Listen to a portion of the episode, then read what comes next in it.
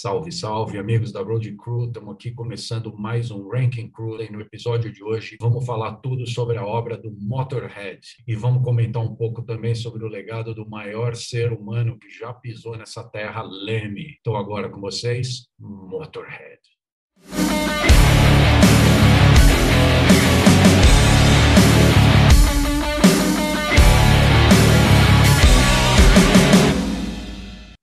Salve, salve, senhores! Estou começando aqui mais um Ranking Crew, junto com as nossas lendas do jornalismo, como eu sempre digo aí, Batalha, meu partner in crime, Daniel, tudo bem com vocês, doutores? Tranquilo, só deu um trampo ficar ouvindo tudo isso, mas beleza. foi difícil essa, essa não dá para falar que foi, foi, foi muito óbvia não, hein? Eu coincidentemente fiz isso recentemente, recentemente no Spotify é, ouvi a discografia inteira do Motorhead em ordem cronológica. Foda foi, foda foi botar em ordem do menos melhor para o predileto geral. Isso aí foi puxado. A ideia de fazer Motorhead aí nesse episódio veio do, do Daniel e eu pirei na hora, porque Motorhead é uma das bandas favoritas da minha vida, mas eu estou te amaldiçoando aí, porque foi muita escolha difícil de fazer. Bom, sem mais delongas, vamos lá brincar aqui com o nosso Motorhead, a discografia inteira. Galera, segura aí que são 24 discos. E, então, sem mais delongas, vamos começar. Hoje eu vou propor o seguinte: eu vou começar a ordem aí, pode ser? Pode. Então, eu vou começar aqui com o meu álbum de número 24. Eu vou pegar meus olhos aqui, porque eu sou meio cego mesmo, a gente já está todo mundo com uma certa idade aqui, né? É, o meu álbum de número 24 e ele vai pro No Parole. Para mim, ele ainda é aquele disco pré-Motorhead, né? Apesar dele ser uma delícia de ouvir, ele é o Wicked Lester do Motorhead. Ainda era um pouco Rockwind, tem coisa que podia ser Sex Pistols, até um pouco Doors, um pouco Alice Cooper, tem de tudo lá. É, é, e praticamente todo ele depois acabou sendo regravado no primeiro disco com uma cara mais Motorhead muito legal. O meu 24 aí vai para o On Parole. Eu acabei falando no, perdão aí. Daniel, vamos lá. Agora você aí, o seu. É, eu vou acompanhar o relator e pelas, pelos mesmos motivos. É o On Parole. É um disco que não era nem o, nem o trio clássico ainda, porque era o Larry Willis na guitarra. É, apesar do fio do Phil Animal Taylor ter gravado boa parte do disco, o Lucas Fox só aparece em Lost Johnny, mas ainda não, não era o Motorhead. O disco é ruim? Muito pelo contrário, o Motorhead não tem disco ruim. E desse álbum já tem uma das músicas que eu acho mais maneiras do Motorhead, que é a música Motorhead. Mas o disco é um disco de, digamos, de transição, só para contextualizar em cima do que o Luiz falou, ele que deveria ser o primeiro álbum do Motorhead acabou sendo o quarto, mas porque ele já estava foi lançado só depois do sucesso, enfim. Mas ele fica na rabeira da lista exatamente pelos motivos que o Luiz apresentou e eu só contextualizei aqui. Vou na mesma. On Parole, para mim, é, ele tem covers, né? A música Motorhead é do Rockwind e a City Kids é do Pink Ferries, que o, o, Daniel falou do Larry Willis, né? Que é o, o, guitarrista no começo, ele era dessa banda, Pink Ferries. Aí tem um cover também, né? Então eles têm esse lance. É, é um Motorhead que ainda não é Motorhead. E você mostrou, Tosi, no começo, né, o Snaggletooth, que é o símbolo do Motorhead, tem uma curiosidade, que o On Parole, é, ele é um disco, só dois discos não tem essa imagem em algum lugar na, na história do Motorhead, em toda a discografia é, deles, que é no On Parole, que é a foto do Leme, aquela capa branca, e no Overnight Sensation. Só esses dois que não tem. O meu álbum de número 23, ele vai para o Undercover, que é um, um, grande item de colecionador, aqui ele não é um álbum de cover, ele é uma coletânea de cover. E ao contrário do Motley que a gente falou na semana passada, o Motorhead sabe sim fazer covers. O meu destaque aqui vai para Heroes do Bowie, que é emocionante. Star Trek, que vai com o Biff Bifford do, do, do Saxon, né? E é legal que o, o Leme não se arriscou a cantar Dio aqui, né? Ele terceirizou essa missão no dia de fazer. Outras coisas muito fodas, Sympathy for the Devil, Rockaway Beach, Shoot and Down do Twisted, Whiplash do Metallica, tá muito legal. A única coisa que eu não curto muito aí é Cat Strat Fever do nosso terraplanista né, Ted Nugent, mas aí eu acho que é mais birra minha com ele do que com a banda em si. Então, meu número 23 vai para Undercover aqui o álbum deles. Bom, o meu 23 é o Motorhead Motorhead, o primeiro álbum, que eu sigo na sequência exatamente em relação ao On Parole. O Motorhead, digamos que é basicamente a sequência do On Parole. Seria, é, se você for analisar friamente para tentar explicar alguém que vai ouvir, é a regravação do On Parole com a formação clássica, com o Fast Ed Clark e com o Phil Animal Taylor. Então, acaba entrando nessa. Né, para tentar ser coerente na lista que eu montei aqui, que eu estou sofrendo a semana inteira para poder fechar isso aqui, eu acabei botando exatamente o Motorhead na 22 colocação. Por isso, apesar de eu já considerar efetivamente como é o primeiro álbum do Motorhead. Eu acompanho o Daniel também. O, o álbum Motorhead, o homônimo, também para mim é o vai nessa posição. É porque ele é um, um Parole 2, assim, tudo bem que tem o Phil Animal Taylor tal, e com relação a covers, tem a Train, é, Train Capital Rolling, né? Johnny Brunetti Trio, que ficou famosa com o Aerosmith. Mas o Motorhead também gravou essa música na época nesse álbum homônimo. Ele fica nessa posição para mim, só para justificar que eu considero o On Parole o primeiro álbum do Motorhead, ainda não são aquele Motorhead, os dois, aquele Motorhead que a gente se acostumou a ouvir. É isso. Muito bem. Eu quase acompanhei vocês aí. O meu 22 é que vai para o Motorhead, Motorhead. E eu acho que vocês sintetizaram tudo aí. Escasso, super. E é interessante que o, o, o Leme ainda cantava em algumas músicas. assim Você, você via ele tentando algumas melodias mais, mais limpas, mais de vocalista, ainda talvez não tão seguro com aquela, com aquela pegada que ele tem na voz dele, que é super característica. Né? Bom, vamos lá, meu 22 aí eu coloco o Undercover. Ele é um disco, é, são músicas covers motorizadas, motorrealizadas, digamos assim, como você falou também. Você lembrou de Heroes, que é uma das duas faixas inéditas do álbum, outra Rockaway Beat, do Ramones. São as duas novidades dessa, dessa coletânea. E tem um destaque legal também, que apesar de ter algumas músicas que foram gravadas efetivamente pelo Motorhead, é, como Starstruck, que tem o Biff Biff cantando, como Shooting Down, que foi para o tributo ao Twisted Sister, é o, é o Motorhead tocando. Agora, várias outras, como pô, o Whiplash do, do, do, do, do, É o Whiplash do Metallica? Whiplash. É. Whiplash do Metallica e algumas outras, dos tributos que foram produzidos pelo Bob Kulick. O legal foi que o Phil Campbell e o Mickey D regravaram as partes de, de, de guitarra e, e bateria, porque esses tributos do Bob Kulick, eles eram assim, era um guitarrista pego ali, um baixista pego aqui, eram tipo super times é, line-up, all-star lineups. Então, o, invariavelmente, o Leme só colocava a voz e, ou o baixo. Puta disco, eu adoro disco de cover, ele só não está mais para frente da lista porque não é um álbum autoral, mas eu ainda coloco ele à frente do On Parole e do Motorhead. Então, para você fazer uma festa com esse disco. Você bota aí e vai, vai embora. O meu também vai ser o Undercover. É, pelos motivos que vocês falaram, ele tem, um, tem uma versão dele que tem a Motorhead, a música regravada, é um bônus de um CD, né? E assim, eu curto pra cacete a versão do Cat Stretch Fever do Ted Nugent, apesar do, de tudo da vida pessoal do Ted Nugent, é, porque ele já foi, tem muita banda que fez cover dele, assim, de várias faixas, né? Do, do Ted Nugent. E eu gosto, assim, em contrapartida, eu prefiro um milhão de vezes a Hellraiser original com Ozzy Osbourne do que a do Hellraiser do Motorhead, que virou hit no Brasil de FM e muita gente acha que o meu Ozzy que, que gravou o cover, mas a original é do Ozzy. Então, nesse caso, foi isso. Eu adoro a versão do Twisted Sister, que é banda co-irmã do Motorhead, o Ramones, que já teve a música Ramones, né, feita pelo Motorhead, aí tem o cover do Rockaway Beach, né, que é muito legal. O Whiplash também tem a história ligada com o Metallica, o Metallica já fez show usando o visual do Motorhead. Então, mas esse disco é legal, ele dá para uma festa mesmo. Bom, só acrescentar em relação ao, ao que o Batalha falou, o, é, o Hellraiser, eu particularmente prefiro a versão do Motorhead, mas é a música que é que é a composição do Ozzy com o Leme. Então, é.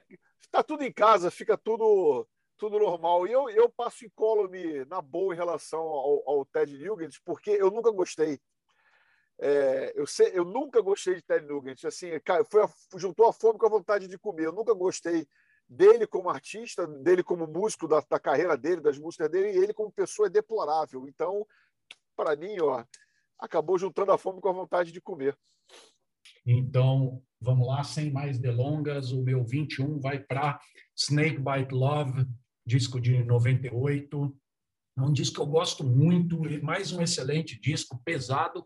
Tem coisa aí como Love for Sale, que é um hit para mim, com aquele heavy, é, é, riff super heavy, Dogs of War também, outra super pesada, super pesada.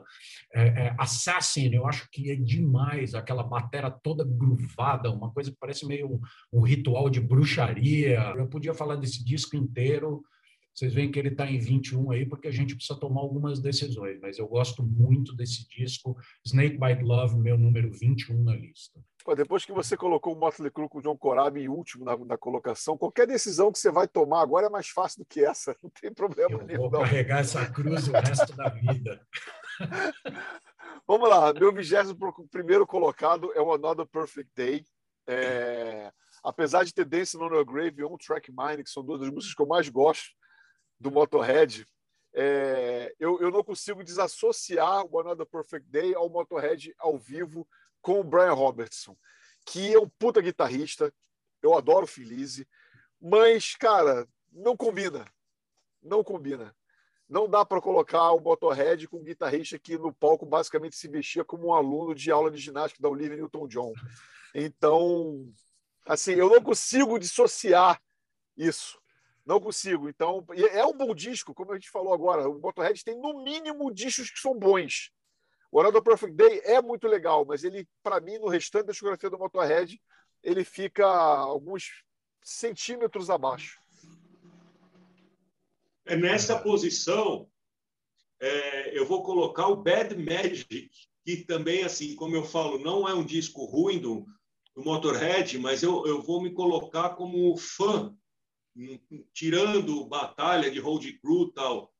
É, eu escutei, aí eu senti assim, sabe quando você sente assim, porra, ele é legal, mas ele, ele não me marcou. E na questão de covers, tem a Sympathy for the Devil do Rolling Stones nesse álbum, que, que eu achei legal pra caramba. Muita banda também, cantor, até brasileiro já gravou essa, essa música. Eu sou um cara fanático por covers, né? Então eu fiquei mais ouvindo o cover do que as outras músicas que assim é, é, eu às vezes classifico por questão de ser marcante. Marcante no quê? Na minha vida. Então eu não ouvi tanto Bad Magic.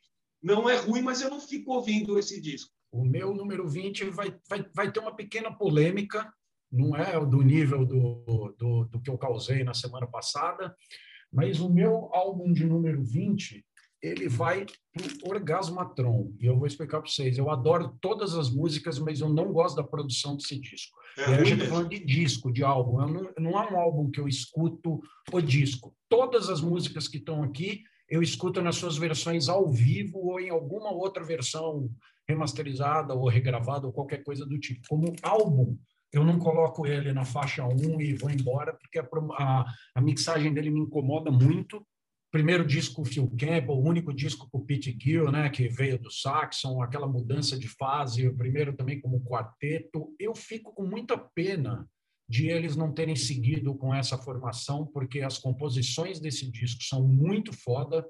É, é, é a, a formação que gravou a música número um da história do Motorhead para mim, que é Kill by Death, que entrou na no No Remorse na, na coletânea, você vê aqui as, as, as, músicas inéditas desse disco são muito foda, e também é o disco que tem um cover de Sepultura, como a gente costuma falar aqui no Brasil, né? Só que eu acho curioso é que não só Sepultura fez, como o, o Dr. Sim também fez um cover de Motorhead extraído desse mesmo disco, né? Dr. Rock. E, e sobre Orgasmatron, eu gosto mais da versão do Sepultura ela é mais acelerada, eu acho a voz, eu não sei se ela pegou mais em mim aí, mas eu acho interessante como nessa música, em alguns momentos, a voz do Leme, ela era um pouco diferente da voz da voz que a gente está acostumado dele. Na própria Orgasmatron, ele faz uma voz mais mais, mais arranhada, um pouquinho mais aguda do que a dele. Parece até o, o, o, o, o Abbott do Immortal no, no Eye, sabe? Eu não sei se vocês estão conseguindo relacionar o que eu estou dizendo, é. mas ela é menos brutal e, Acho super interessante, é só pela, só pela produção que esse disco cai muito no ranking para mim. Bom, o meu vigésimo é o Overnight Sensation, primeiro álbum da banda na volta da forma, voltando com a formação trio, né? E o primeiro álbum só com o Mickey D e o Phil Campbell, que dessa formação que eu adoro, é o disco que eu acho menos melhor. Não tem muito mais o que explicar, por isso que ele está em vigésimo lugar. Apesar de eu, pô, eu, gostar, por exemplo, Love Can, Can Buy You Money, que para mim, quando, quando eu já li de cara, eu falei, isso aqui é uma brincadeira com Money Can Buy Me Love do, do, do, do dos Beatles. Enfim, a faixa título é legal. Aliás, o Motorhead tem uma coisa muito legal, cara. Ou banda para fazer faixa título, cara, matadora. É impressionante. Toda, toda a faixa título do, do, do, do, do, do Motorhead é matadora. E The Gun é legal pra caramba, mas eu acho o disco menos melhor da, da, da, da última formação né, do, do, do, Motorhead, com o Mickey D e o Phil Campbell. Né, no, nessa colocação, é, eu vou de Snake Bite Love, que é de 98. E assim, eu gosto de Dogs of War, algumas músicas, né, que até cheguei na época a gente até fazia coletâneas, né, em, em CD para ouvir variado, né? Uma coletânea em CDR, né? E a, a, Dogs of War entrava em coisas minhas. Mas, ao contrário do Daniel, eu escutava muito mais Overnight Sensation, que foi lançado um pouco antes, acho que dois anos antes, do que o Snake Bite Love, que eu sei de gente que adora o Snake Bite Love, mas para mim ele fica nessa em vigésimo lugar. Ah, Daniel, é, eu, vou falar para você.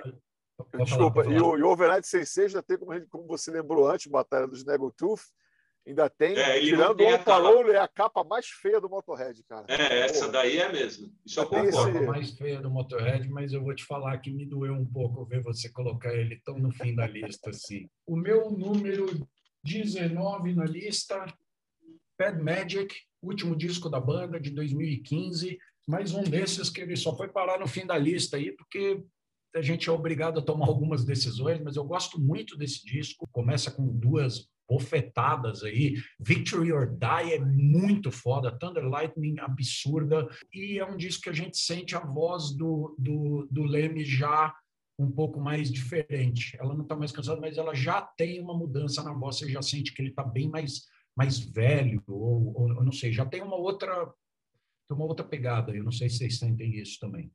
É. Eu vou, eu, eu vou abordar até isso quando eu falar do, do, do Bad Magic, Bom, agora deixa eu causar um pouco aqui, então, que o meu 19 colocado é o Iron Fist.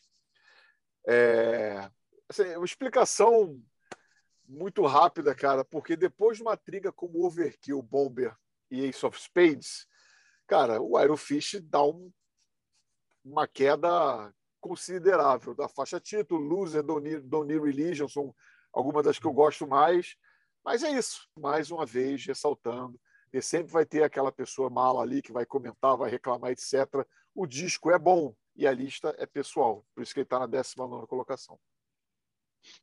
Ah, eu não sei se você causou tanto, para mim causou para cacete com essa colocação, então eu vou causar um pouquinho, só que para mim o 19 é o Sacrifice, porque a puta entrada de batera do Mickey D, que foda, o videoclipe é animal, passava na MTV, diz que em 95 é o último com o Ursel, que é o quarteto, né? Com Phil Campbell e o Ursel. Só que aquela coisa, é, eu ouvia, ouvia, ouvia, ouvia, voltava na faixa título.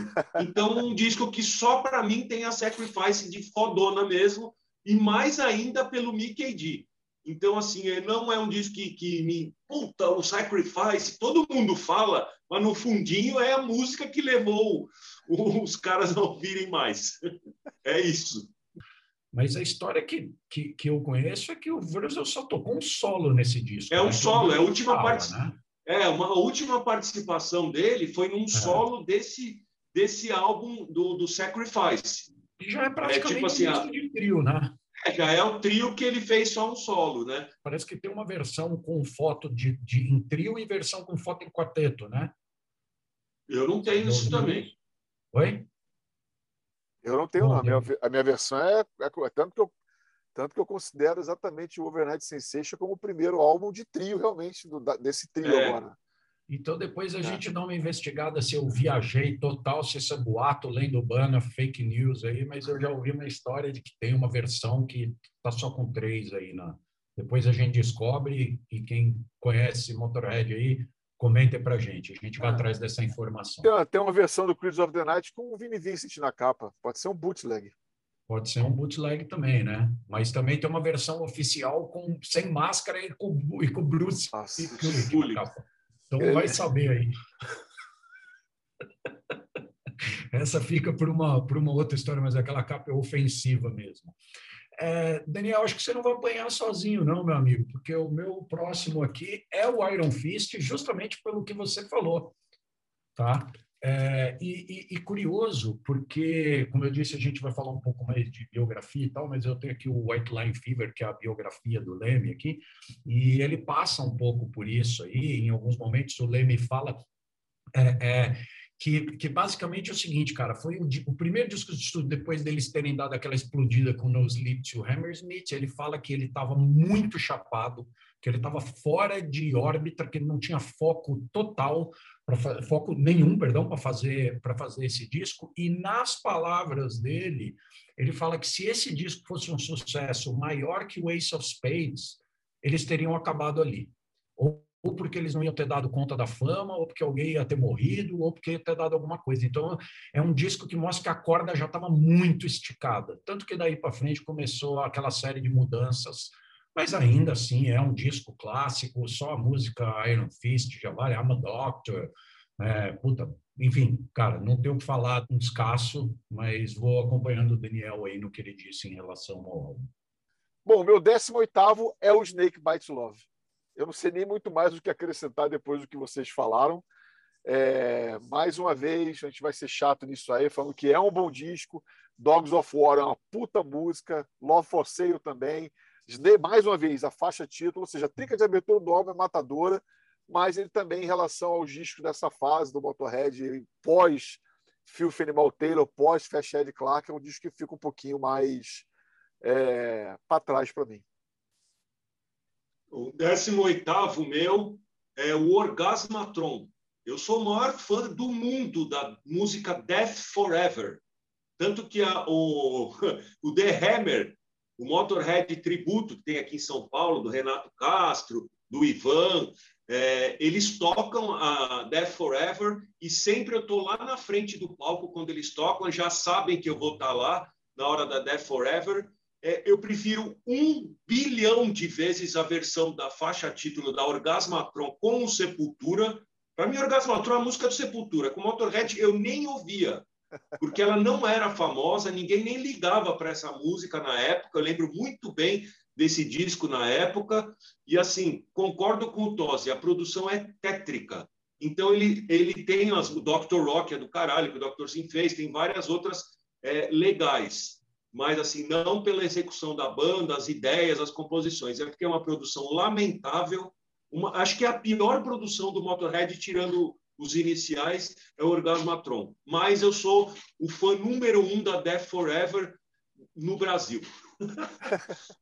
O número 18 vai para um disco que eu sei que o Daniel gosta muito, então eu vou dar o troco de você ter colocado o Overnight. Então, atrás ele vai para o Aftershock. Não é o 17, não? É, décimo, sétimo, décimo sétimo, perdão, pessoal adora esse disco. Eu acho que talvez o único, o único ponto aí que para mim ele, ele, pode ser um pouco excessivo. Eu não sei se ele precisava de 14 músicas, não. Tá? Acho que tem umas sobras lá. Mas só para dar alguns exemplos, Keep Your Powder Dry, eu acho muito foda, uma música bem ACDC, assim, Cara, tem dois, dois blues aí, duas baladas lindas aí, né? Que é Lost Woman Blues e Dust and Glass. Enfim, corrigindo o meu número 17, não meu número 18, vai para o Aftershock. O 17, meu 17 é o Hammered, que. Vamos falar o quê? Walking Crooked Mile é um baita disco, Dr. Love, No Remorse, Mine All Mine, assim, Aí tem participação do Dizzy Reed, do Bob Kulick também, para quem tiver interessado vai dar uma, dar uma conferida. Baita disco, mas soando repetitivo aqui, eu tive que sofrer para fazer essa lista. Só se a gente gravar esse programa amanhã, de repente eu mudo, ele fica um pouco mais para frente. Eu pensei isso do mesmo modo do 17, que bateu com o do Tosi, que o meu é o Aftershock.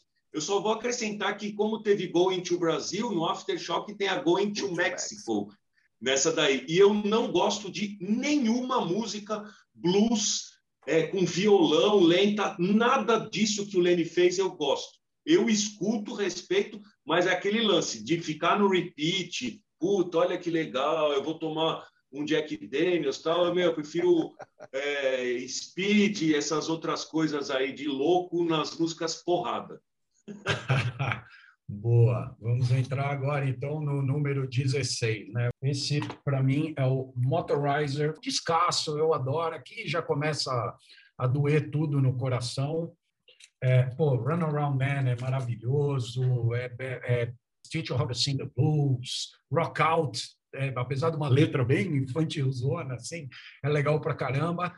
É, e eu queria até mostrar aqui o momento dar uma exibida para vocês. Esse aqui, além do LP, eu ainda tenho em CD ah, autografado é pelos três. Via Funchal 2009. Puta tour, esse aqui vai comigo para sempre. Motorizer é o meu disco na lista. Meu décimo sexto também é o Motorizer. É, e você citou duas das músicas que eu mais gosto do disco. Rockout tem um refrão foda, ou refrão simples e bom pra caralho e Teach You How to Sing the Blues. Ao contrário do, do, do Batalha, eu adoro quando o Motorhead faz blues de qualquer maneira. É, essas duas músicas são do cacete, Back on the Chain também é do cacete, Run Around Man, como você citou, Lutose.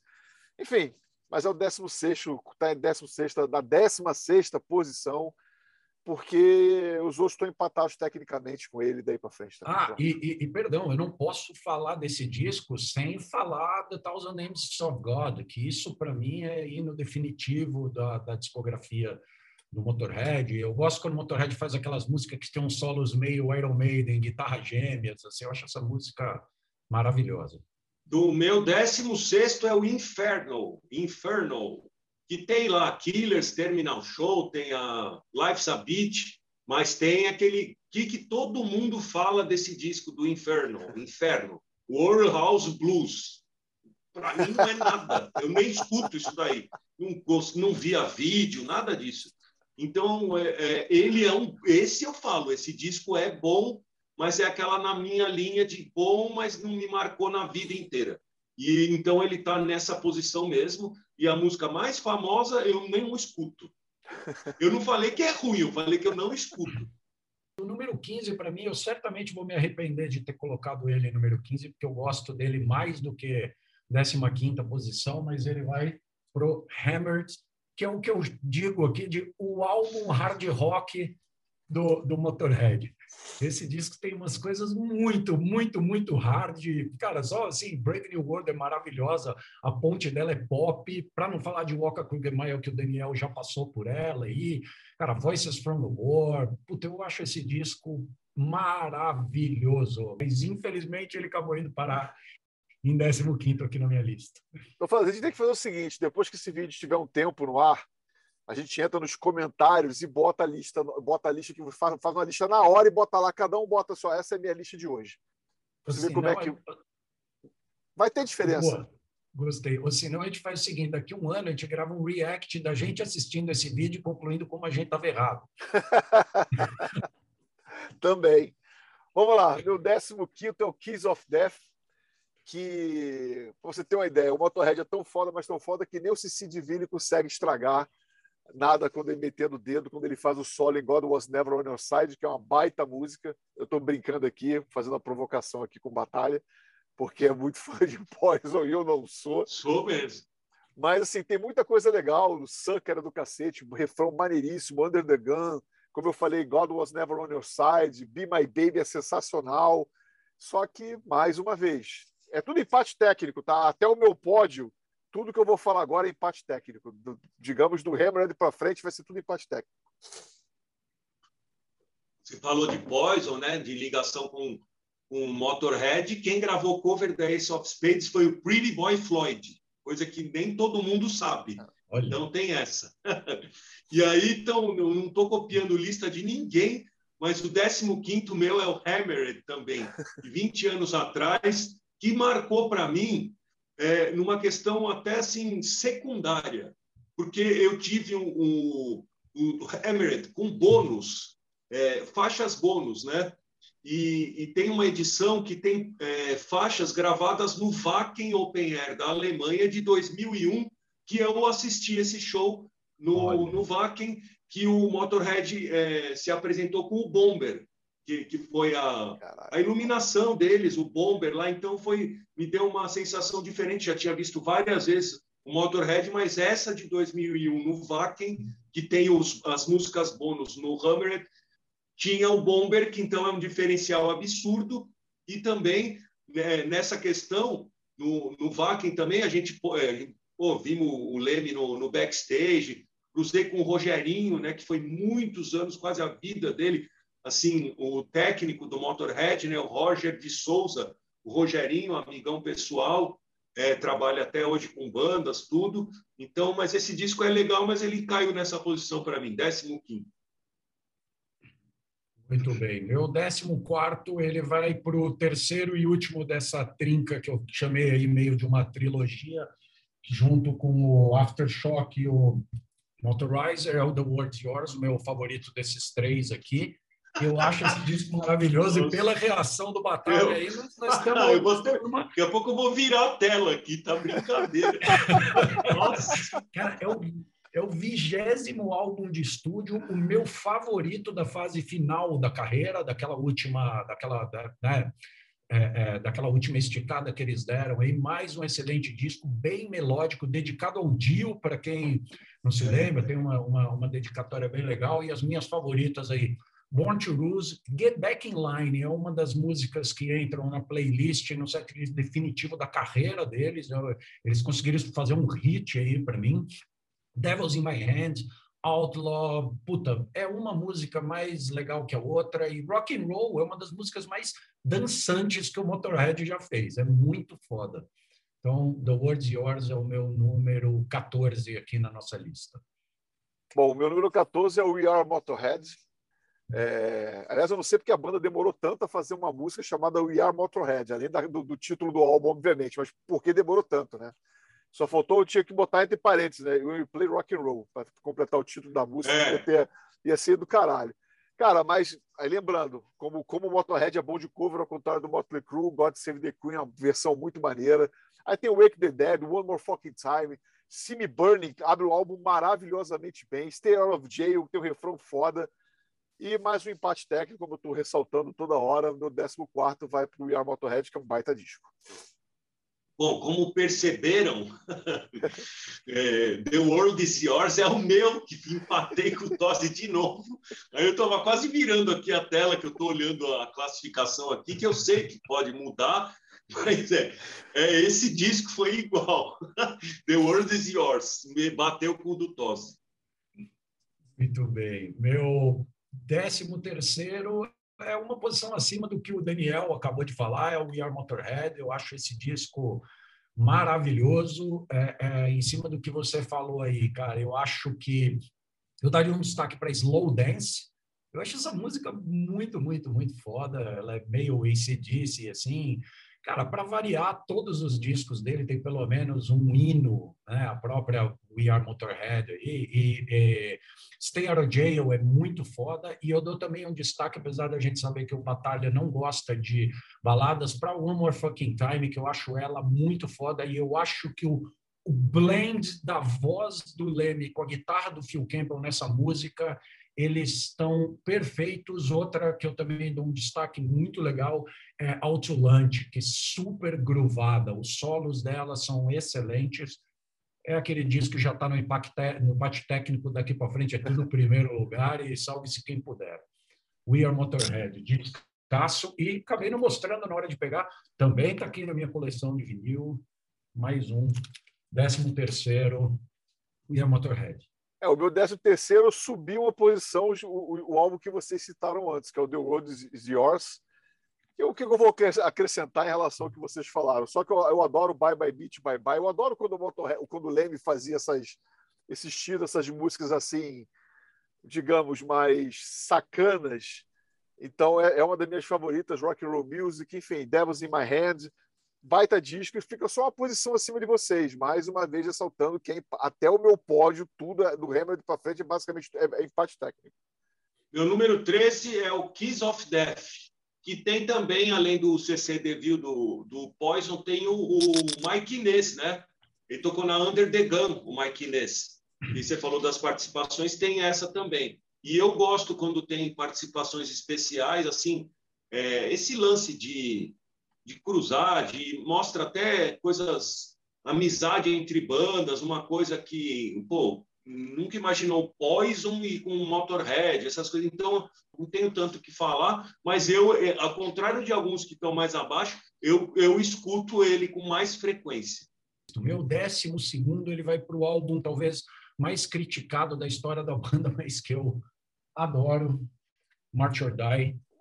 É, esse disco aqui, assim, eu não entendo, eu, eu, quer dizer, eu entendo que eles são que eles foram muito criticados, eles foram na época muito acusados de se vender e talvez seja justamente por isso que eu gosto, porque toda vez que minhas bandas favoritas foram acusadas de se vender, o resultado foi maravilhoso. Eu gosto de todos os discos que é acusados de se vender. O Kiss com o, o, Crazy Night, o Accept com o Read the Read, o Turbo do Judas. Toda vez que essas bandas fazem um disco que eles se venderam, cai na minha graça. E realmente, cara, é o primeiro disco que eles fizeram lá com a Sony Epic, né? Tinha uma puta pressão para fazer um disco mais acessível, mais pop. Mas assim, eu não sei nem muito por onde começar de tanta coisa boa que ele tem para mim. Tá? É, as composições junto com o Ozzy, na época ele estava fazendo, né? I Don't Wanna Change the World, Desire, Hellraiser, Mama Coming Home, parece que aquilo também acabou inspirando muito eles, né? Curiosamente, aí para quem não sabe, é um disco que o Tommy Aldrich, do, do, do, do White Snake, toca batera, né? É um disco mais americano deles, eu acho que. Né? Eu não vou nem ficar destacando tantas músicas aqui, porque todas elas, para mim, são, são maravilhosas. Cara, foi uma banda que teve coragem de mudar e adoro. March or Die é o meu disco aqui, que entra na posição de número 12. Bom, o meu décimo segundo está bem mais acima da lista de vocês, é o Bad Magic. Mas aí entra uma questão muito emocional em relação a, a esse álbum, que eu ouvi bastante na época. Eu gosto da produção mais suja do Cameron Webb nesse disco. É, foi o disco até que eu escrevi no especial da Road Crew, depois da morte do Leme foi o álbum que eu, que eu escrevi, até fechou a, os textos da discografia. É, e assim, eu ouvi muito quando ele saiu e ouvi muito depois também da morte do Leme, até porque marcou aquele Mons of Rock lá em São Paulo, e que teria sido a última vez que eu teria que eu, que eu que veria o Motorhead ao vivo. E para quem não lembra, o Leme passou mal, não rolou o show do Motorhead, o pessoal de Sepultura subiu ao palco para tocar com o Mickey D, o resto da galera alguma coisa, enfim. E aí vem, alguns meses depois, ele, ele morre. Assim, todo, esse, todo esse contexto fase do Bad Magic um disco especial para mim. Eu adoro Victor Die, adoro Thunder and Light, né? adoro Teaching, teaching How to Bleed, Teach Them How to Bleed. E comprova, a gente falou de Sympathy for the Devil aí, até por causa do Undercover, é, comprova duas coisas. Primeiro, mais uma vez, como Motorhead é uma banda de cover, e como qualquer cover do Rolling Stones é melhor que o original. Então, já fica esse ponto aí.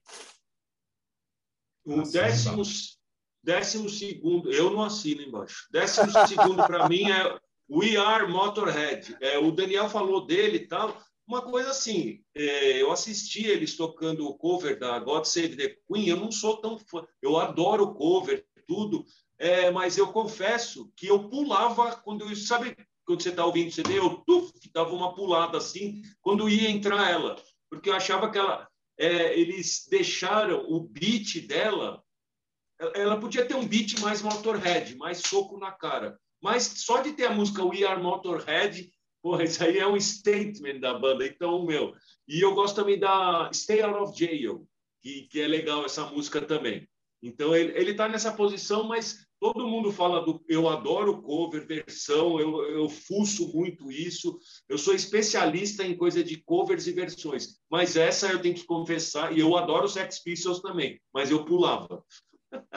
Ó, oh, fazer um, fazer um, um deixar a dica para quem está assistindo agora, deixar nos comentários aqui que a gente podia fazer um programa sobre covers que você deveria ouvir. É. Os três aqui gostam pra caramba. Fica aí a dica. Se você Gosto curtiu a ideia, deixa nos comentários aí. Ah, do, no caso do Motorhead, eu já vou adiantar que tem que ouvir Bomber com Grow School, Bomber com Onslaught, No Clássico Plasmatics, essa Ace of Spades com Pretty Boy Floyd, Saxon com Bomber, tem coisas legais aí que dá para dar uma fuçada que, que vale a pena. O meu décimo primeiro, ele é o... Opa! Opa, peguei certo aqui, eu achei que eu já estava até trocando as capas aqui. O meu décimo primeiro vai para o Sacrifice, é, acho que foi o Batalha que colocou ele mais é. atrás aí, comentou que... Foi bem atrás. É, que coloca só música Sacrifice, eu não concordo com você, cara. Eu gosto de tudo nesse disco, além da própria Sacrifice, que a bateria já é um puta de um destaque. Cara, Sex and Death, com aquele riff meio, meio punk hardcore dela. É, Over Your Shoulder tem um riff meio, meio, meio saba. War for War, que é super brutal aqui. É, é, cara, dá para falar do disco inteiro aqui para mim, tá? Eu acho que outra que eu, que eu destacaria aqui, do Waste Your Time, que é um rockão com piano, que tem até um naipe de metais aqui. In Another Time, o riff é maravilhoso, muito metal. Hora the Sun é aquilo que eu falei de um Motorhead mais, mais hard, que a gente veio ver depois um pouquinho mais à frente aí.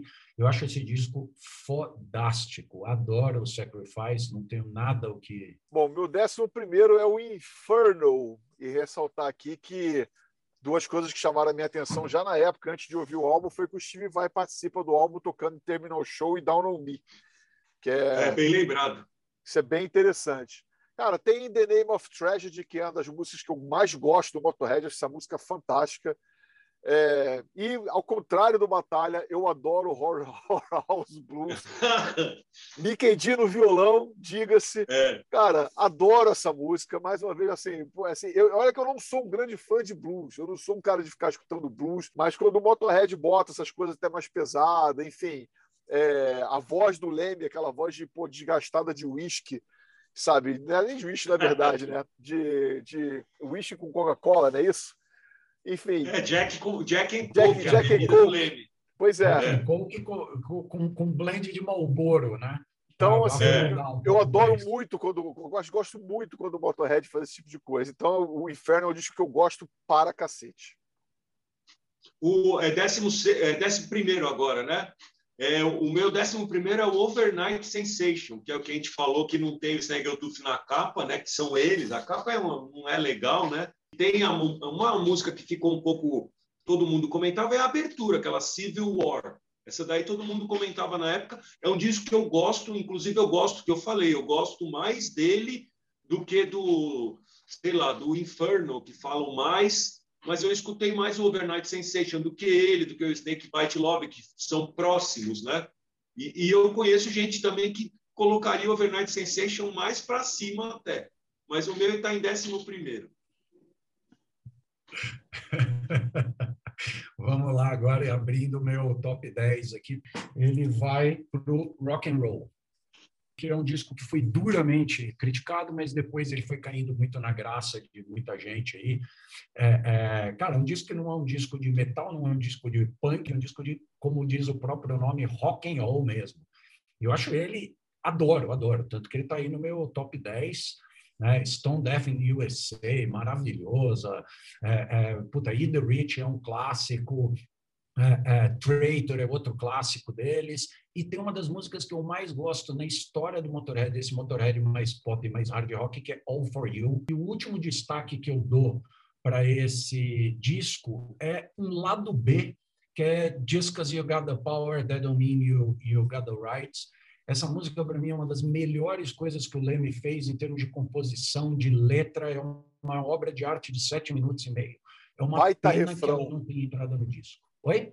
Baita refrão, refrão sensacional dessa música. Então, assim, cara, você ter o poder não te dá o direito a porra nenhuma. Esse é o recado por trás. Eu vou com rock and roll aqui, mas podia estar mais acima da lista também. Vamos lá, meu décimo é o Sacrifice. Eu tô com o Luiz nessa aí contra o Batalha, porque eu não acho que é só a faixa título, apesar da faixa título ser realmente marcante. Você começar com aquele, pô, aquele, com aquela bateria assim, dando uma porrada na cara, cara. É o, cara, é o Mickey D, né? Você vai falar o quê? É. Eu acho o disco inteiro bom pra cacete. Don't Waste Your Time, In Another Time, é, Dogface Boy, All Go to Hell. Eu acho esse disco bom, Sex and Death, Over Your Shoulder, eu acho maravilhosa. Quando eu entrevistei o Andy Dennis, quando a banda lançou o Rabidon Comise no início dos anos 2000, que o Mickey D gravou quase o álbum inteiro, eu cheguei a perguntar para ele, para o Andy porque teoricamente tem na cabeça das pessoas que o Mickey D combina muito mais com o Halloween do que com o Motorhead, pelo passado dele no King Diamond. Você, vocês não tiveram a, a, a ideia de, de convidar o Mickey D para entrar na banda, não? Ele, cara, o Mickey D toca no Motorhead. O Mickey D gravou, fez, fez, fez aquela música Sacrifice. Por que, que ele vai tocar no Halloween? Foi a resposta do Andy Darius. Então, tá explicado aí. Cara, eu acho o Sacrifice um descasso. Eu tô com o Luiz nessa. Eu, em décimo lugar é o Motorizer, de 2008. É, então, é, é umas coisas que são inexplicáveis, assim, a gente, enquanto fã, que acho que calhou que eu estava querendo um disco novo do Motorhead e chegou lá. Esse vai até por pelo um caso de eu não tenho um destaque. Fala, nossa, essa música é foda, mas é, é um destaque que foi daquela época, eu lembro bem daquela época. É, a capa não é do Joey Pentagon que fez, né? É uma das poucas que não foi ele que mexeu lá, mas assim, não, também não é tão marcante a capa. Mas meu, eu, eu sei lá, eu fiquei no repeat lá no looping nesse disco. Eu estava precisando de um disco do Motorhead na época. Então, ele está no top 10 para mim.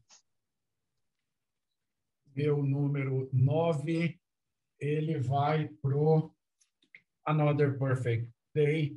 Eu acho que foi o, o, Daniel colocou ele mais atrás aí. Eu concordo com você sobre o visual lá, mas eu gosto desse, dessa, dessa experimentação aí da entrada do, do, do Brian Robertson. Assim, o, o ele tem, trouxe um lado melódico, trouxe um lado mais, mais, mais mais polido, mais trabalhado aí, que eu gosto pra caramba, acho o disco inteiro foda. Dancing on Your Grave, a música que deu origem ao nome da banda Sepultura, uma curiosidade aí para quem não sabia dessa história. É, ele chama, o Leme chama esse disco de uma tortura de gravação, porque eles sempre fizeram as coisas de um jeito muito num take, muito rápido, e o Rob passava seis horas gravando um único solo, pulindo, trabalhando, produzindo, então dá para sentir mesmo que, que, que levou a banda para esse lado, mas eu gosto. Vocês viram que eu comentei em outros, outros discos aí sobre um, um Motorhead mais hard rock, aqui já dava essa pinta, eu não vou nem destacar uma faixa especificamente, porque eu gosto de todas. Bom, o meu nome é o Bastards, é, que tem um hino, que é Born to Raise Hell. Agora, eu adoro o Burner, o Motorhead cantando, o Motorhead, o Leme cantando quase gutural no refrão. Burn, aquele, sabe, com porra, uma pegada foda. On Your Feet, On Your Knees abre o disco maravilhosamente bem. Death for Glory. Bom, vamos falar mais o quê? Tá aí. Nona colocação, Bastards, que eu acho um descasso. O meu nono lugar, o Tosi já falou, é o Rock and Roll que é de 87. O Tosi colocou bem quando falou dele. Eu só preciso acrescentar que, é, se a gente considerar a primeira vinda do Motorhead ao Brasil, era a turnê do Rock and Roll, que é de 87, mas o Motorhead veio em 89, tocou no Rio de Janeiro também. É, teve aquela treta dos, dos caras de jiu-jitsu, careca, foi foda. Aqui em São Paulo, é, em 89, no Ibirapuera, eu assisti dois shows, depois foi um no Projeto SP, que o, o som do, do, do, segundo show, quem abriu foi o Voodoo e o Viper. Foi a primeira credencial de show que eu tive na minha vida, porque eu e o Gavião, Maurício Gavena, a gente foi filmar e era absolutamente proibido filmar. A gente deu um azar do cacete que foi a gente foi filmar um puta trampo. A gente filmou justo o show que teve três músicas e parou, ele foi reagendado para o projeto SP. E só para você ver a diferença, todo mundo falava que nos anos 80 o público era radical, que se acontecesse alguma coisa assim iam quebrar tudo. Todo mundo entendeu perfeitamente por quê? Porque tinha a figura lá só do Leme. É isso. Ele então, ia fazer assim, ó. É, ó, o som tá ruim, a gente vai tocar para vocês em outra data. Eu, ó, pouca gente assim, naquela época do auge do radicalismo, meu, poderia acontecer uma coisa grave, mas era o Leme. O meu número 8, nossa, vontade de, de guardar ele e subir, eu não acho que eu vou me arrepender de botar só em oitavo, é o Kiss of Death. Eu sou apaixonado por esse disco, eu acho esse disco um dos meus discos favoritos de heavy metal, junto com um outro que vai aparecer aí na frente. Cara, ele é para mim perfeito. Sucker é quase um power metal em alguns momentos, metal tradicional, tem aquela coisa meio, meio por um minuto o Motorhead foi accept, sabe, no termos de riff de metal foda. One Night Stand é a síntese do que eles fazem de melhor. É uma banda que faz você dançar um twist em cima de uma base de thrash metal. É, Devil You Know, o riff dela é metálica pra caramba. O baixo do Leme é uma obra de arte. Trigger é uma das maiores músicas de metal que eu já ouvi na, na um power trash quando eu falo power trash, ele me lembra aquelas coisas que o Creator e o Children of Bodom fazem, que ele é um trash, é uma música totalmente brutal, mas tem aquelas guitarras gêmeas, tem uma coisa mais melódica em cima. Cara, eu falo que assim, o Motorhead é uma banda que é a banda mais heavy metal de todas as bandas de rock and roll e a banda mais rock and roll de todas as bandas de heavy metal quando eles querem ser. E esse disco para mim ele sintetiza tudo.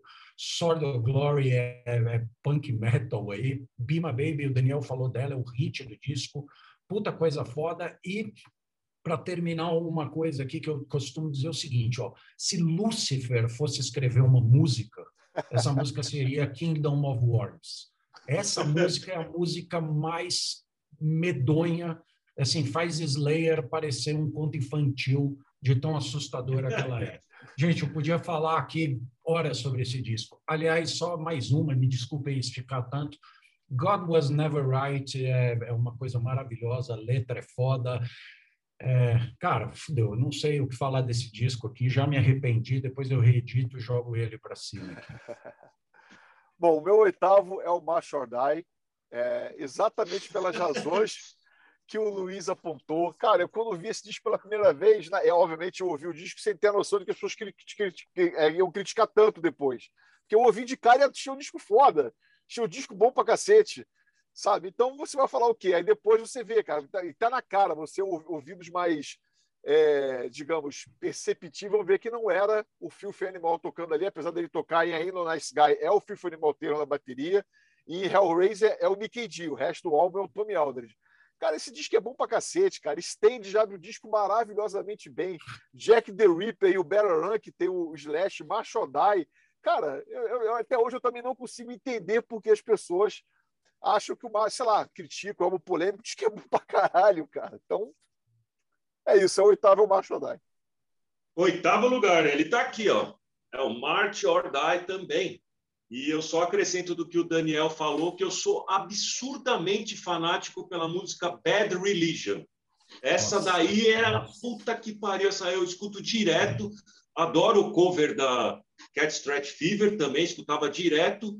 E assim, agora vocês me matam, que a única que eu dava uma puladinha, qual que era? Aí não nice guy. guy.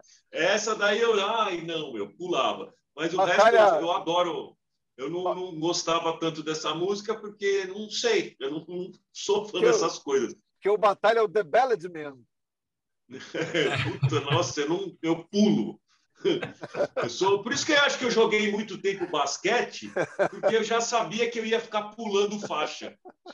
Pô, a gente precisa amolecer esse coraçãozinho aí, Batalha. Vamos botar. Ah, faz um do Cinderela que é mole, moleste Poison, aí eu gosto. Número 7, número 7, eu vim guardando aqui, guardando, guardando, a capa mais feia do mundo, concordo com vocês, também é outro que eu estou é, me arrependendo de não colocar mais para frente, mas também eu ia tirar quem para pôr mais para frente. Eu amo, amo, amo, amo esse disco. Assim, Civil War, maravilhosa, Crazy Like a Fox, é divertidíssima. Eu gosto muito de I Don't Believe a Word, com aquele, aquela música mais cadenciada. E The Gun, a música Overnight Sensation é bem hard mesmo, acho que essa assim como a, a, talvez dessas mais, mais, mais pop, mais hard. Sempre conhece, né? Sabendo que a gente está falando de Motorhead, uma das músicas que eu mais adoro a melodia é Listen to Your Heart, a última música. Eu acho ela maravilhosa. Descasso, descasso, descasso. Me podia estar tá no Sacrifice de pesada para mostrar um pouco do outro lado aí. Sem palavras, gente. Amo esse disco. Bom, o meu sétimo, eu vou na contramão de vocês, apesar da produção realmente que é tosca, o Orgasmatron tá mais alto na minha lista, porque agora eu botei Death Forever, Nothing Up My Sleep, Sleeve, Claw, Dr. Rock e Orgasmatron. Cara, só essas cinco músicas já são assim fantásticas e Claw é uma música que as pessoas não costumam falar tanto. Eu adoro e eu não consigo, toda vez que eu vejo o mentiroso do Jim Carrey, eu lembro de Claw dessa faixa e lembro do Motorhead. Quem não conseguiu pescar, assista ao mentiroso Jim Carrey, que vocês vão entender por quê. Enfim, é, apesar da produção, eu adoro esse disco e não consigo decidir qual, a, qual versão de Orgasmo Matron é melhor, se é do Sepultura ou se é a original, porque a do, a do, do, do, do Motorhead é um pouco mais arrastada. Então, assim, as duas ficam ali equilibradas no empate técnico também de, de, de, de, de qual é melhor. No, nessa posição, sétimo lugar, eu coloco Bastards, é, de 93. Bom, Born to Raise Hell, isso aí é, é aquela. Born to Raise Hell, ela entra nos hinos do Motorhead. É, tem só uma, uma coisa que eu lembrei dele, uma curiosidade. Tem uma música que chama Don't Let Daddy Kiss Me, que o Leme, como tem uma parceria, é, teve com a Lita Ford, que ele gravou no, no disco Lita, né? You Can't Catch Me, é, junto, é até uma rapidinha, né? Ele ofereceu essa música para Lita Ford e até para Joan Jett. Aí ele ficou esperando, ele falou: oh, foda-se, eu vou gravar eu mesmo, e entrou nesse álbum. Então é um álbum para mim merece ficar nessa posição. Eu escutei muito esse disco, o, o, o Bastards. Número 6 ele vai para um dos meus discos de metal favoritos na vida, colado aqui com o Kiss of Death que eu tinha falado. É o Inferno, eu acho isso aqui foda. É, eu adoro quando o Motorhead se transformou em metalzão mesmo. Cara, é um disco de trash e tem muitos riffs aqui que poderiam estar em músicas do Metallica ou do Anthrax tranquilamente. Killers é um metal clássico aqui, In the Name of Tragedy é maravilhosa, aquele riff meio Seek and Destroy, assim, puta, Suicide, Life's a Bitch, Smile Like a Killer é um negócio absurdo, cara, tudo, tudo, tudo, tudo, um dos meus discos favoritos de, de metal mesmo, Inferno era o meu número 6. Bom, o meu 6 é o Rock and Roll, é, vocês já falaram bem dele já, a faixa título, como ressaltei, cara, como o Motorhead, quando mete. Ele, ele, os caras sabem pegar realmente a música que dá nome ao álbum. É, e The Rich, que é, virou um, um, clássico, um hino, e é uma das músicas que eu mais gosto da, da, da banda, o refrão foda. Eu adoro o Boogeyman, e tem um detalhezinho que, para mim, faz toda a diferença, que é a narrativa do Michael Palin em Blessing. Para quem não sabe, Michael Palin, integrante do Monty Python, que é uma das coisas mais geniais, espetaculares e maravilhosas em termos de é, arte e cultura que já fizeram nessa terra. Então, esse é só mais um bônus para colocar o rock and roll bem, bem para frente da minha lista. O meu sexto lugar é o 1916, que ele marcou por muita coisa. É, aqui lógico que foi Going to Brazil, que teve a letra, ele meu, escreveu lá no avião, vindo para cá, que depois ele explicou que não necessariamente poderia ter sido só para o Brasil, mas vale, tanto que depois chegou em Tio México, né? Mas aí tem também a Ramones, que teve aquele clipe lá, ela é uma música curtinha que também mostra a interação da, das duas bandas e, e, I'm So Bad, Baby I Don't Care também está nesse álbum, que é um, essa daí também é um clássico e é um disco que eu escutei bastante e tinha camiseta que era branca, que eu comprei num camelô na rua José Bonifácio, porque eu adoro história pessoal. O cara lá, meu, só vendia porcaria, eu olhei, quê? Aí cheguei, meu, essa camisa do Motorhead, quando eu olhei era, eu falei, me dá aí.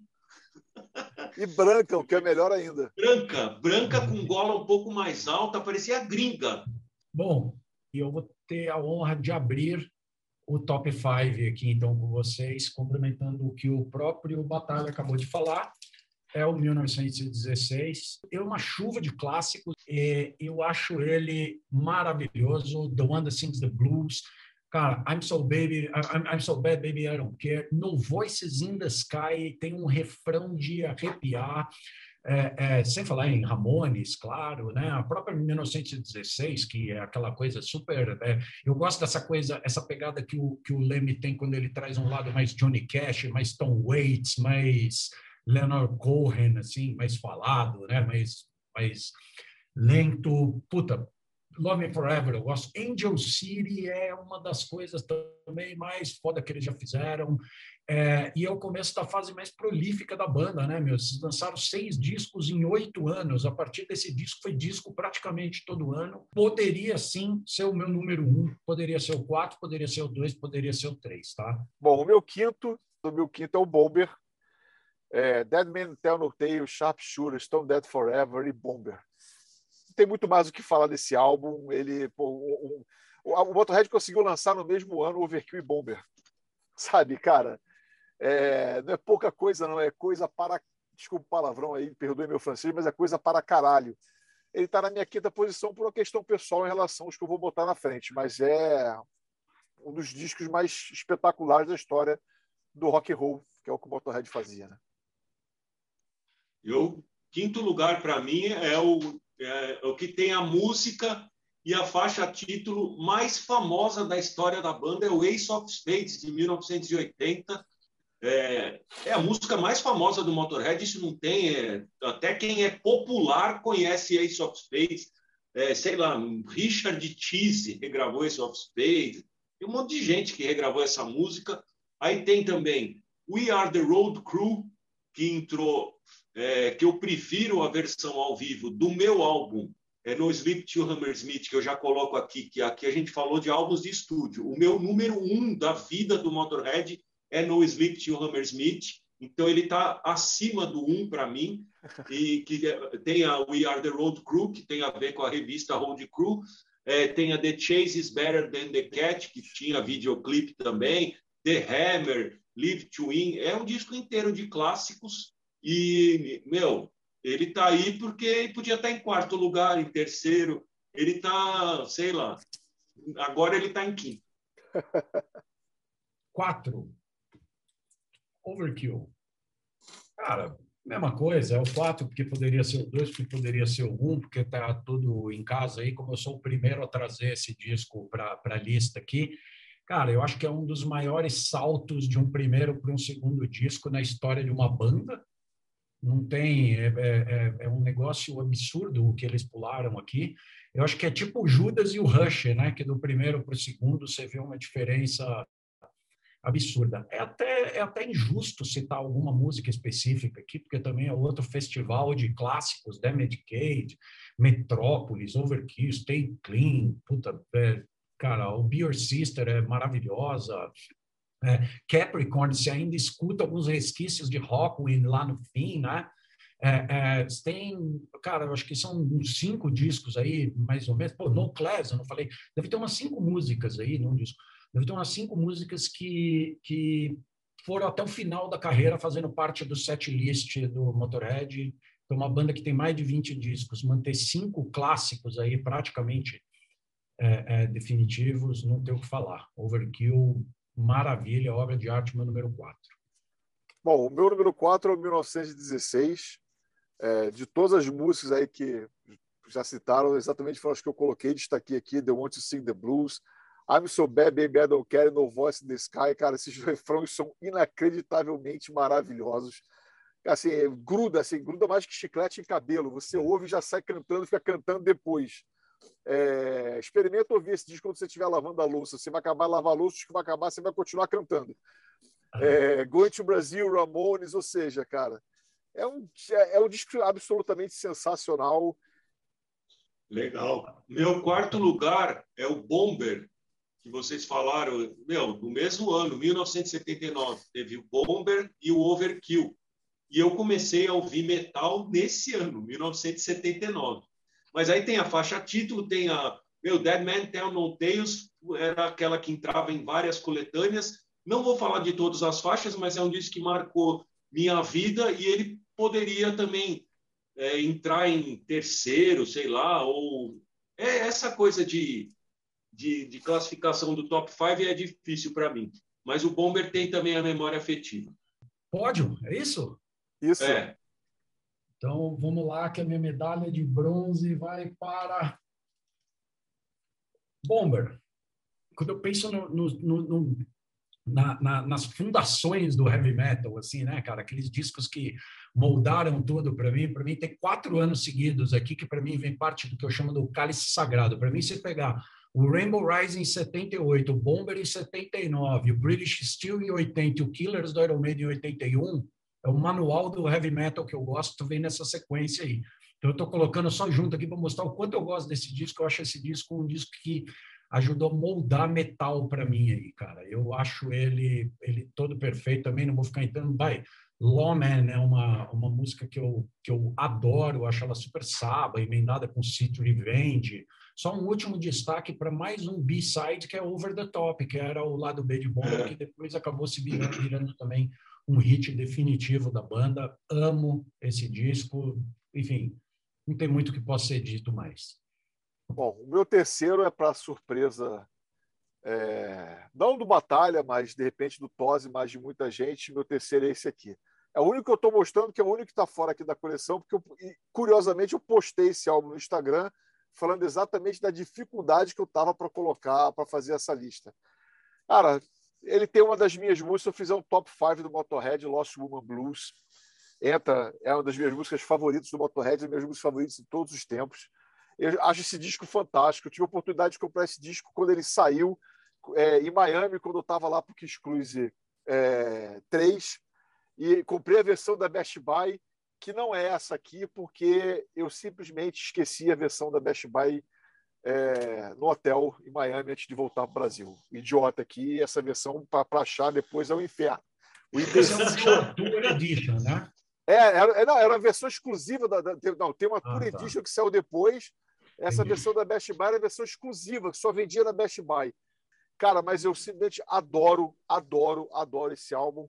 As 14 músicas, do início ao fim, eu acho esse disco simplesmente fantástico. Assim, é que é muito pessoal, é muita questão pessoal de você ouvir e bater e você adorar. E Lost Human Blues, a primeira vez que eu ouvi, eu fiquei completamente chapado. Essa música é simplesmente foda. Então tá no meu pódio realmente, só não tá na frente porque os outros dois. Aí não tem como, seria forçar demais a barra. Natália? Bem, terceiro lugar, medalha de bronze, para uma banda que foi muito tempo daquela gravadora Bronze Records, né? Então, só para fazer esse trocadilho, meu terceiro lugar é o Overkill, e eu quero dar muitos méritos para o Phil Animal Taylor pela entrada da música Overkill, faixa título do álbum, responsável pelo Overkill, banda americana de thrash metal, ter adotado esse nome, é essa música, né? E também quero dar um crédito absurdo para um cara que muita gente não dá crédito para ele, que é o Fast Ed Clark, porque ele faz muitas coisas que nunca foram copiadas. Ele é um cara que tem um estilo muito pessoal. Você escuta na Capricorn, você escuta em várias músicas é, desse álbum, que tem outros clássicos, né? Metrópolis, Stay Clean, é, tem muitas músicas marcantes mas assim, quero dar crédito. O Leme já tem todo o crédito do mundo merecido como a figura, como o inconfundível. Mas é, foi nessa parte aqui que eu escolhi para dar o crédito para o Fast Ed Clark e para o Phil Animal Taylor. É no Overkill, um disco que, meu, ele é clássico, tem que ter na, sei lá, na discoteca básica de todo mundo, é o Overkill. Muito bem. Então, agora, o meu vice-campeão aqui não tem muito mais o que dizer sobre essa obra de arte aqui. Ace of Spades, cara, o Ace of Spades é o seguinte, é um disco que transcende Motorhead, transcende heavy metal. É um disco que entra naquelas listas de 100 maiores discos da história de todos os gêneros, em uma maioria das, das, das, das publicações. Então, é, cara, não tem não tenho o que dizer. Esse disco, para mim, ele é um dos maiores discos da história. É, tudo aqui é, é, definitivo, é hit. Love Me Like a Reptile, Shooting in the Back, Jailbreak, We Are the Road Crew, né? a nossa música aqui. E a minha segunda música favorita de todos os tempos do Motorhead, depois de Kill by Death, que é The Chase is Better Than the Cat, música, letra, tudo foda. É, é, esse disco aqui ele merece só ser reverenciado como um dos maiores discos da história, sem mais. Pois é, eu, o meu segundo é o Ace of Spades e tudo que o Batalha e o, o Luiz falaram é o que eu posso falar também. Você citou Shoot You in the Back, que eu adoro. Enfim, cara, o disco é sabe aquele disco obrigatório assim, é, ele, nesse disco cabe a licença poética da digamos, arrogância. Se você curte metal e não tem o Ace of Spades, você está errado.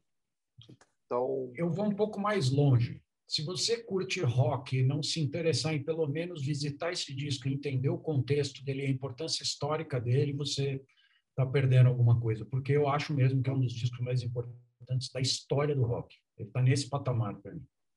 Segundo colocado, Another Perfect Day.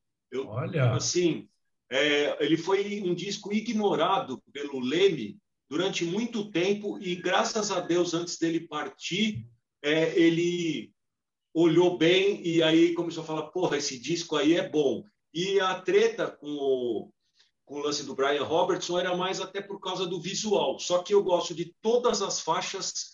É, na sequência, eu deixaria por último o One Track Mind, que é mais paradona, mas, meu, Back at the Funny Farm, Shine, Dance on Your Grave, Rocket, é, Marching Off to War, que ninguém comenta aí, animal. I Got Mine, Tales of Glory e Die You Bastard. Tem a, a gente tem a ligação desse disco com o nome do Sepultura, Dance on Your Grave, né?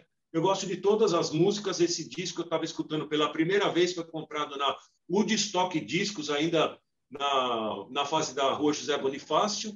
E eu estava escutando esse disco pela primeira vez na casa da minha avó, Alcídia, já falecida, infelizmente, e do meu avô Augusto Rosito, que eu sou Rosito com muito orgulho. E nesse dia eu fui sequestrado, porque os, os, os, os bandidos tocaram a campainha, eu estava ouvindo esse álbum, e eu não, não eu olhei e falei assim: ah, tem um cara lá na porta, mas tinha a funcionária lá, tal, o cara com um buquê de flor, era aniversário dela. No final, os caras com um cano lá, aí me levaram para tirar cheque da minha avó, então eu tenho essa relação também com esse disco, que é de amor e de lembrar dessa história triste, mas quando deu tudo certo, não, me fizeram é, mal assim tanto, né? Eu fui a pé andando com os bandidos. Eu voltei, escutei o disco de novo e falei: essa porra desse disco me salvou. Another Perfect Day. É, foi um dia perfeito. Eu, eu não morri, mas eu estava ouvindo Motorhead, então foi um dia perfeito. Ainda mais para quem mora em São Paulo, no Brasil, né? Puta que história. Que história, que história. Como esses discos vão marcando a gente. Que bom que temos você aqui ainda com a gente. ficar assim, o que aprendemos com essa história é não recebam flores. É, no meu, ainda mais hoje, né, meu? Puta merda. Galera, vamos lá, vamos para o primeiro aqui. Eu, eu, eu tô aqui ensaiando como falar do meu primeiro e não me empolgar demais aqui, mas o primeiro sempre vale, né? O Daniel trouxe o Aftershock como número 3, o Batalha trouxe o Another Perfect Day como número 2. Eu acho muito legal da gente entender um pouco dessas visões pessoais de terem discos menos óbvios, vamos dizer assim, no, no, no coração da gente, no topo do ranking. O meu disco de número um favorito é o Bastard. Cara, eu falei para vocês, quando eu citei o 1916 e o, e o March or Die, sobre a fase deles na Epic, na Sony, quando ele estava escrevendo para o Ozzy e tudo, é, eles caíram, vamos dizer assim, numa armadilha de tentar ser mais acessível com o March or Die, por mais que a gente ame, e aí esse disco, para mim, eles atingiram a perfeição para mim. É um disco que consegue misturar o Motorhead sujão com aquele Motorhead mais polido, é um disco mais maduro, sem medo deles serem é, é, é mais, mais musicais, mais, mais, mais mainstream mesmo.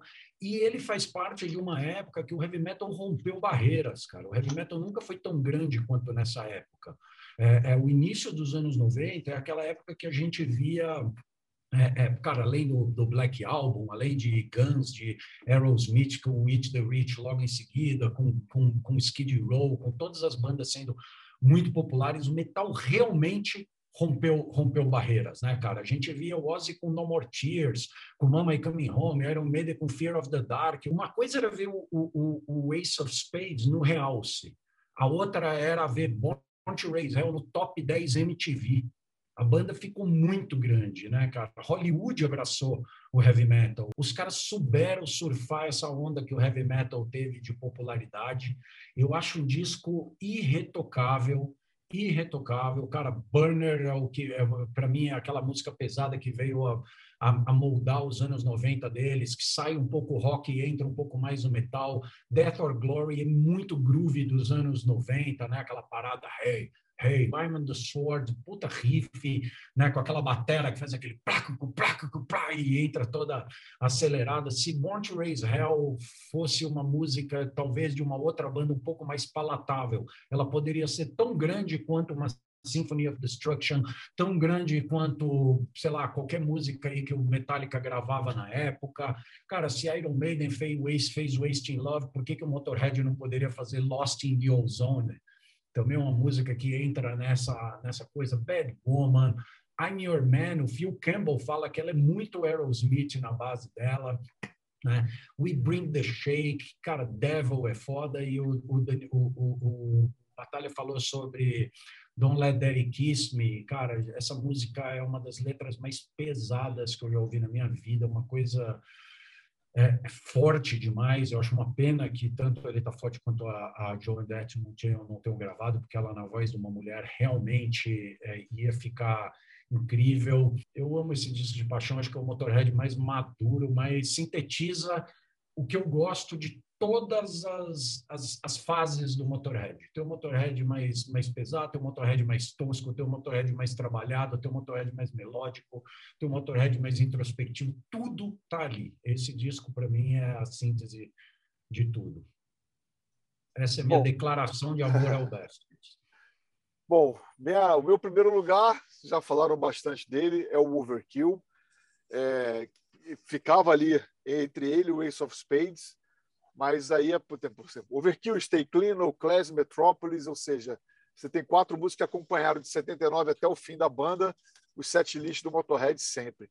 Mas o meu critério de desempate foi All Be Your Sister, que é uma música, digamos, lá do B é, do Motorhead, uma das músicas que eu mais gosto, e a única música do Motorhead que eu cheguei a tocar quando eu tinha banda. Então, esse foi o meu critério de desempate. Eu tinha uma banda, eu era bater de uma banda chamada Silvia Saints, a gente chegou a fazer alguns shows aqui no Rio, etc. É, é isso mesmo, o bicho fez uma cara, Silvia and the Saints. Eu tenho inveja desse nome. É, pois é. O, inveja desse nome, é maravilhoso. O, enfim, a gente tocava ao Bio Sister, então esse foi o meu critério de desempate, a única música do Motorhead que um dia eu tive a oportunidade de tocar, então por isso que o Overkill está em primeiro lugar. Porra, legal a história também. É, eu queria só fazer um adendo aqui, que, que esse é o meu 1A, porque o meu 1 é o No Sleep Till Hammersmith, como eu falei, que eu, eu lembro tem um primo meu que mora em Mogi das Cruzes, João Cláudio Batalha. Como eu falei já da minha, da minha avó, agora falar dos avós paternos, que é o Soter e a Carmen. Eu estava na casa deles, meu primo falou, escuta isso aqui. Era o No Sleep Till Hammersmith. Meu, eu quase que não almocei direito. O que, que é isso? Tá animal. Se tornou um disco que eu mais ouvi do Motorhead ao, ao vivo, no Sleep de Hammersmith, que não é no Hammersmith. Mas aí eu entendo como, é, vai, acordados, tipo, sem dormir, até o Hammersmith. Então, eles tocaram em outros lugares e depois lá. É um título só que não cabe no sentido literal que foi gravado lá.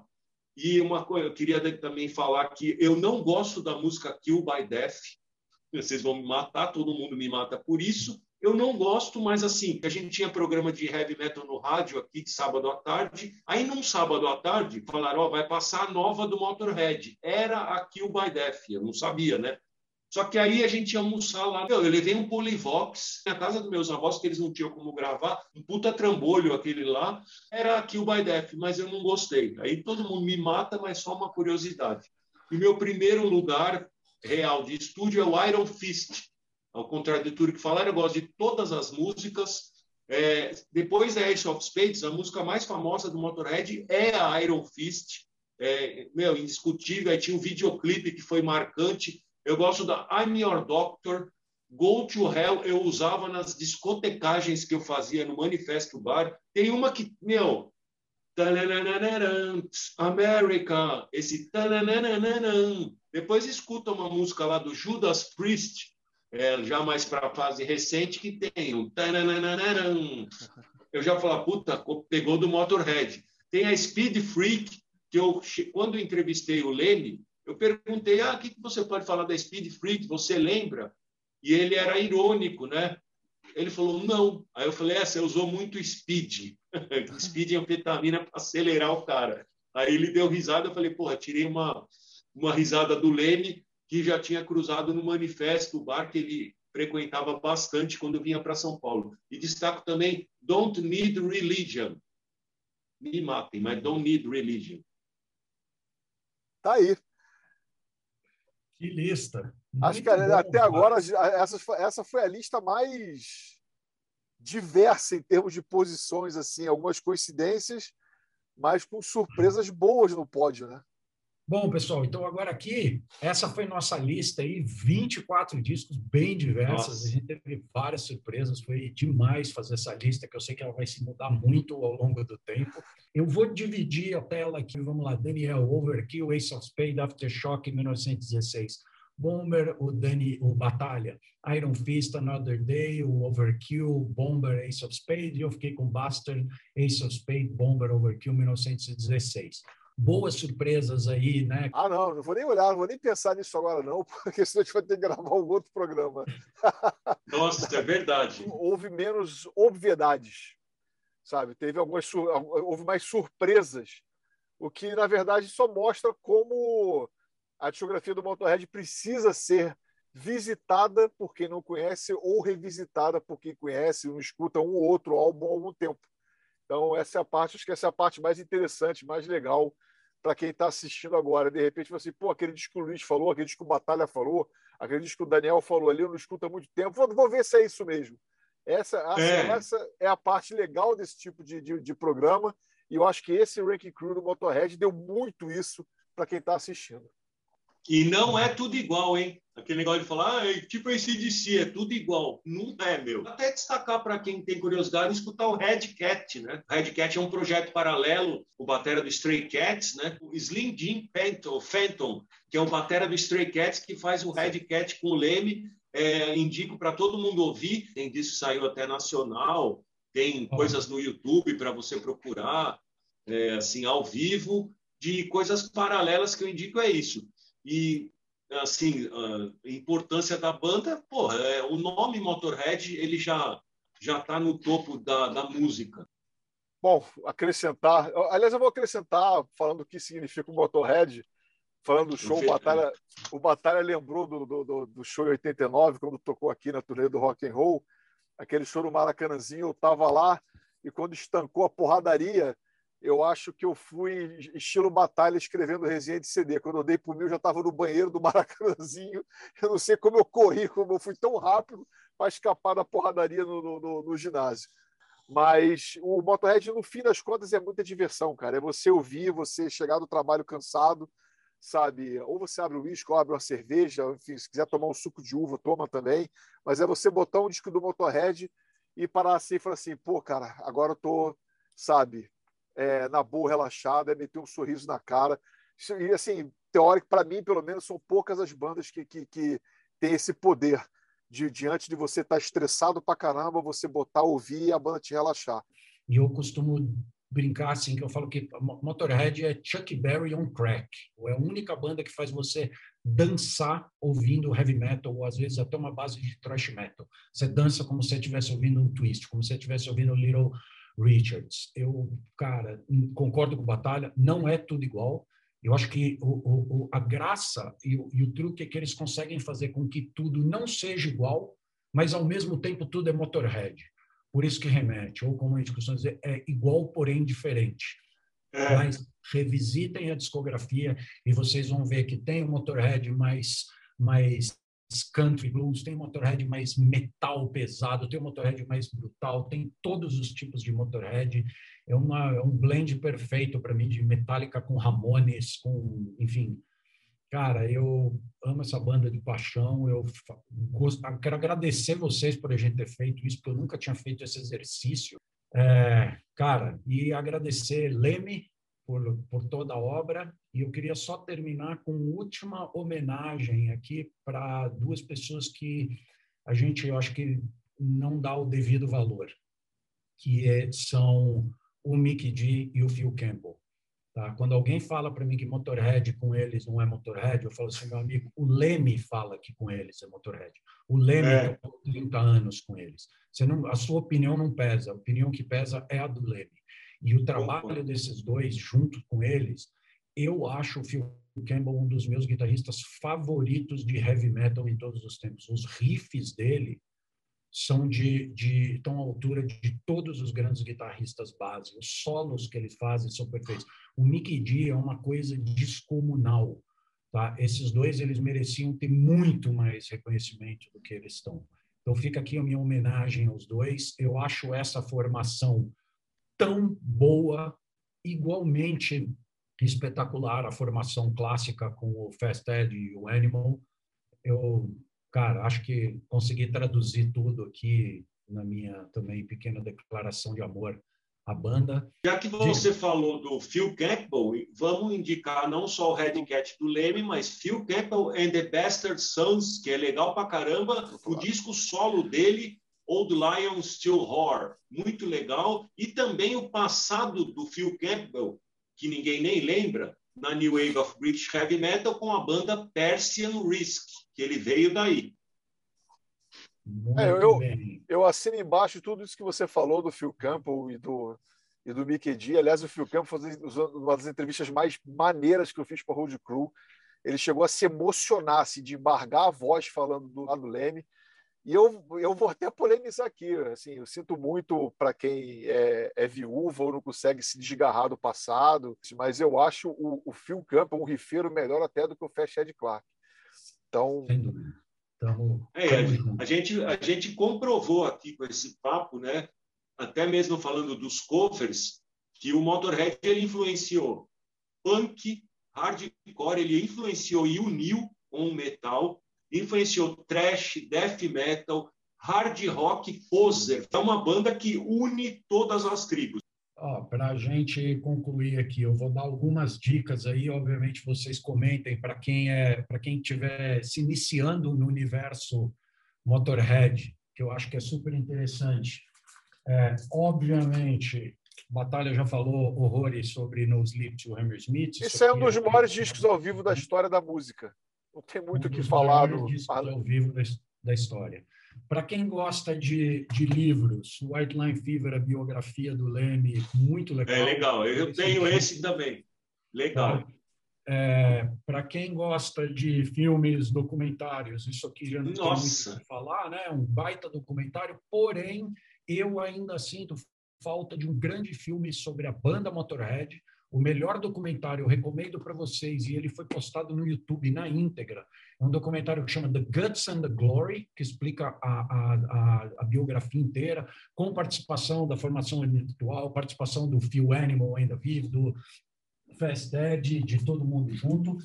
Essa trinca aqui, ó, que é da turnê do The World's Yours, são três discos ao vivo, mais dois... Saiu em DVD dois, também dois shows é. em, DVD e Blu-ray. É, é, altamente recomendável. Vocês vão me complementando. Eu estou jogando o que eu trouxe aqui de dica para a galera. Não, mas é tá? coisa boa aí. Tem uma Meu biografia do Motorhead. Tem uma biografia do Motorhead pelo Joe McIver, que tem versão, é, a versão em português, né? versão brasileira. E tem uma outra biografia do Leme também, que não é White Line Fever, que é escrita pelo Mick Wall. Saiu também no Brasil, Globo Livros, vale muito a pena conferir, que também, cara, o Mick Wall escreveu baitas biografias de CDC, Led Zeppelin, Guns N' Roses, o cara é bom pra cacete. É, enfim, vale muito a pena ter essa aqui, além do White Line Fever, que é autobiografia, que é oficial, mas essa aqui também vale muito a pena. E para quem gosta de brinquedinho, Funko, tem o Funko do Leme também, tem Funko até dos Tooth. Vale a pena pra caramba ter. É. E uma dica legal: uma série chamada Classic Albums. Tem do Ace of Spades. Oh, vou dar também algumas dicas aqui que, que é muito legal, porque saíram nacionais, então a galera vai achar desde Mercado Livre até loja, muito bacana ter. O show, meu show favorito. Ah, esse é muito bom. deles. Esse, é o, esse aqui, se você tiver que ter, na minha opinião, um show do Motorhead, para mim é esse. o Rogerinho, o Rogerinho, que trabalhou com o Phil Campbell, de técnico, depois trabalhou muito tempo da vida dele, aparece nesse, nesse vídeo aí. Que eles mostram o, o bastidores, o Rogerinho aparece. Sim, eu, eu, eu, eu, eu me lembro, não conheço ele, mas me lembro disso. Tem um disco bem legal, da, tem um DVD que também saiu nacional da Iron Fist Tour, falando aí para você, é, Batalha. Isso aqui é nacional é. 82, esse disco aqui também é super legal. Uma imagem mais antiga, mas você vê a banda na época. Outro bem clássico, a Live Bone Shaker, é um show de 25 anos deles, eles ainda estavam é. voando. É. Participações especiais, muita coisa boa. E saiu também em CD, que é o Live at Bristol. Que vale Sério? a pena pra caramba também. Saiu em CD duplo com outra capa e outro nome, mas é o mesmo show do, do Bone Shaker. Exatamente. O, o Clean Your Clock é o último registro ao vivo deles, gravado quatro meses antes de o Leme morrer. Eu tenho, eu tenho o DVD e o CD e nunca vi o DVD. Então, eu tenho aquele packzinho que vem com Blu-ray ah. e tal, ah. e ele me parte o coração. Você já vê ele bem magrinho, ele mais fraco fisicamente, mas... E uma última dica: quem for viajar para Los Angeles, visite Rainbow, Rainbow Bar and Grill, que tem lá homenagem para o Leme. Ela foi. Pô, é um negócio que todo mundo que agora vai para lá, né? É, pô, e tira foto, tem a estátua dele, tem o cantinho dele lá que ele ficava jogando a maquininha tal. O canto do Leme, quem ajudou é, foi o Caton de Pena do Hirax, que também fez uma correria para colocarem a, a estátua do Leme lá no Rainbow Bar and Grill em Los Angeles. Ah, e a última coisa que eu tinha era para a galera aí dar uma fuçada também, conhecer o Rockwing, porque é muito legal é. ver, ver, o Leme pré-Motorhead. Uma, uma veia diferente do Leme, é uma veia uma veia psicodélica, que a gente, eu falei que a música Motorhead é do rock indie, então aí já vai ter gente que vai procurar tal, e assim, é mais coisa de vovô, é um outro estilo, né? Mas, meu, ele já era muito louco na época do rock indie. O Leme nunca foi um, um cara assim, sei lá, que vai, você vai levar ele como. Pô, ele, não, ele é a escola do rock, mas de fazer de loucura ele, ele também é. Ó, falar em coisa de vovô, Batalha, vou passar isso aqui para você escutar, tá? Qual que é? Isolation Tapes do Cadavar, o último álbum. Vou mandar para você. Nossa senhora! Nossa, não zoa. Devo cortar isso da edição final ou não? Não, deixa, zoeira, deixa. Pode deixar, meu Deus do céu. Tá louco. Pessoal, foi incrível fazer esse papo com vocês aí, mais um. É, queremos, obviamente, convidar todo mundo para mandar suas listas, criticar, respeitar que são opiniões pessoais, a gente vai mudando de opinião ao longo do tempo. Visitem a discografia dessa banda que merece, é um dos maiores nomes da história do rock and roll. Obrigado, Leme, obrigado, Motorhead. Considerações finais aí, meus queridos? Não, só é, agradecer de a gente ser vivo na mesma fase que existiu o Motorhead. Com essa, paramos por aqui. É isso, até Daniel, a próxima. Até a próxima. Pessoal, muito obrigado a todos. Nos vemos. Sigam o canal, curtam, recomendem, toquem o sininho aí, o Hells Bells ativem notificações, mensagens, sigam a gente nas redes sociais, tudo aquilo que a gente fala quando está terminando um programa desse. É, tamo junto aí, valeu, beijo para todos e seguimos.